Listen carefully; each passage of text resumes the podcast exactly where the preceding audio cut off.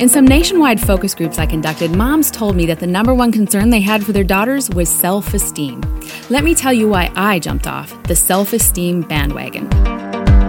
Hi, I'm Dannah Gresh, founder of True Girl. God's Word warns us not to think too highly of ourselves and not to seek our own good, but the good of others. Our kids are bombarded daily by the me centered ideology fueled by the self esteem mantra. Instead, I like to spend time reminding them of their primary purpose. You were bought at a price, so glorify God. I'm not saying you should ignore low self worth. The Bible says we should love our neighbor as ourselves. This presupposes self care and love, but here's the bottom line. Your kids don't need self esteem. They need God esteem.